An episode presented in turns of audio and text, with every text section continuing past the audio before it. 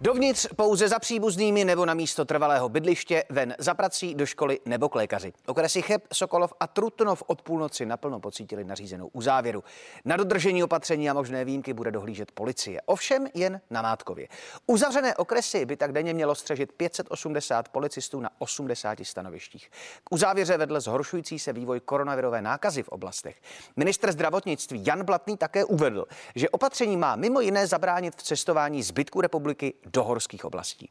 A situaci v obci Mírová sleduje od rána kolega Tomáš Polák. Tomáši, já tě zdravím. Dobré ráno. A posílám i slova obdivu, protože minus 22 stupňů a stát takhle venku a čekat, eh, to je obdivuhodný. Tak to vezem eh, stručně a jasně. Eh, jak to vypadá mezi okresy od brzkého rána? Už policisté narazili na nějaké komplikace od té půlnoci? Mezi těmi okresy to zatím vypadá eh, de facto bez problémů. Policisté začali s kontrolami o půlnoci. Eh, já teď stojím právě v Mírové, kde se eh, ty okresy Karlovarský se Sokolovským tedy kříží a hraničí. Policisté tu špičku už mají, dá se říct, za sebou. Lidé, kteří ráno cestovali do práce, tak tady tvořili kratší kolony, nicméně ty kontroly probíhají poměrně rychle a ti policisté se snaží tedy, aby lidé v těch kolonách nějak nějakou delší dobu nečekali. Zatím není žádná informace o tom, že by se řidiči chovali nějak neukázněně nebo podobně. My jsme v novém dní bezprostředně po vyhlášení eh, Jana Blatného kontaktovali zejména eh, starosty těch horských středisek. Mluvili jsme se starostou Špindlerova Mlína a Jánských lázní, ale jak reagují starostové eh, v okresech Cheb a Sokolov, tedy v okresech, které máš ty pod kontrolou? Tak například v okrese Cheb tam starosta ani v podstatě reagovat nemohl, on sám má covid. V Sokolově tam si starostka eh, poměrně stěžovala na to, že těch informací je nedostatek a dostává je tedy hlavně eh, z médií a chybí nějaká vládní komunikace. Ta situace se ale začala eh, odpoledne lepšit, ty informace začaly přicházet. Například v Sokolově ani nečekali na nějakou distribuci roušek z hmotných rezerv, tam šli rovnou z vlastních zásob a seniory se snaží zásobit. Podobně to mají ty menší obce i na Chebsku a na Sokolovsku. Eh, starostové to ve směs chápou tohleto opatření, eh, nicméně, jak jsem říkal, ocenili by, kdyby ty informace k ním přišly rychleji, aby měli možnost nějakým způsobem eh, se tedy na to přichystat. Včera nám ve sněmovně naznačili, že nejlepším způsobem boje je vlastní selský rozum a že člověk skutečně musí spolehat na sebe a chránit sebe a rodinu. A tak mě zajímá, jak reagují občané, přátelé, kamarádi ve tvém okolí na vlastně tu částečnou uzávěru eh, Chebská Sokolovská.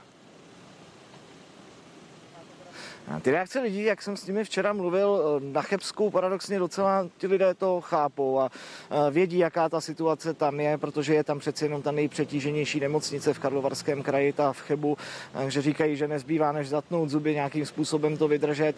Eh, Sokolovsko je na tom, co se nemocnice týče podobně, ale například tady Chodov, u kterého stojím, tak tam ti lidé poměrně nebyli spokojení, byli z toho rozladění, řešili často takovou věc, jako třeba, že veškeré nákupy se odehrávají de facto v Karlových Varech. Oni to do Karlových Varů mají blíž, než to mají vlastně do Sokolova. Eh, proto navrhovali nebo říkali, že by možná bylo vhodnější zvolit nějaký okruh, ve kterém by se mohli pohybovat, než natvrdo takhle ten eh, okres tedy uzavřít. Ty jsi zmiňoval, že ty kontroly policistů probíhají hladce. Viděl jsi zblízka, co všechno vlastně kontrolují policisté, jak vypadá samotný ten eh, proces kontroly, co třeba musíme mít u sebe, eh, abych se do okresu v případě, že tady opravdu musím, abych se tam dostal? Tak ti lidé, kteří přes hranice okresu cestují, musí splňovat i určité podmínky. Nejčastěji tady teď jezdí lidé eh, do zaměstnání, to znamená, že mají eh, nějakou pracovní smlouvu. Viděl jsem podnikatele, kteří například eh, předkládají faktury, že v tom druhém okrese fakturují, aby tam mohli dojet. No a pak ty další důvody, lidé, kteří jezdí do školy, stačí možná, aby měli dítě v autě, ale hlavně oni si ten důvod před těmi policisty musí umět obhájit bez ohledu na to, jestli k tomu teda mají nějaký ten dokument nebo nemají? Já jsem tady zmiňoval ty stovky policistů, 80 stanovišť. Víme, že je minus 20 stupňů právě teď na Chebsku a Sokolovsku, tak jak se vyrovnávají policisté s tou, s tou zimou, protože i pro ně to musí být strašně náročné a tenhle aspekt bychom neměli opomíjet.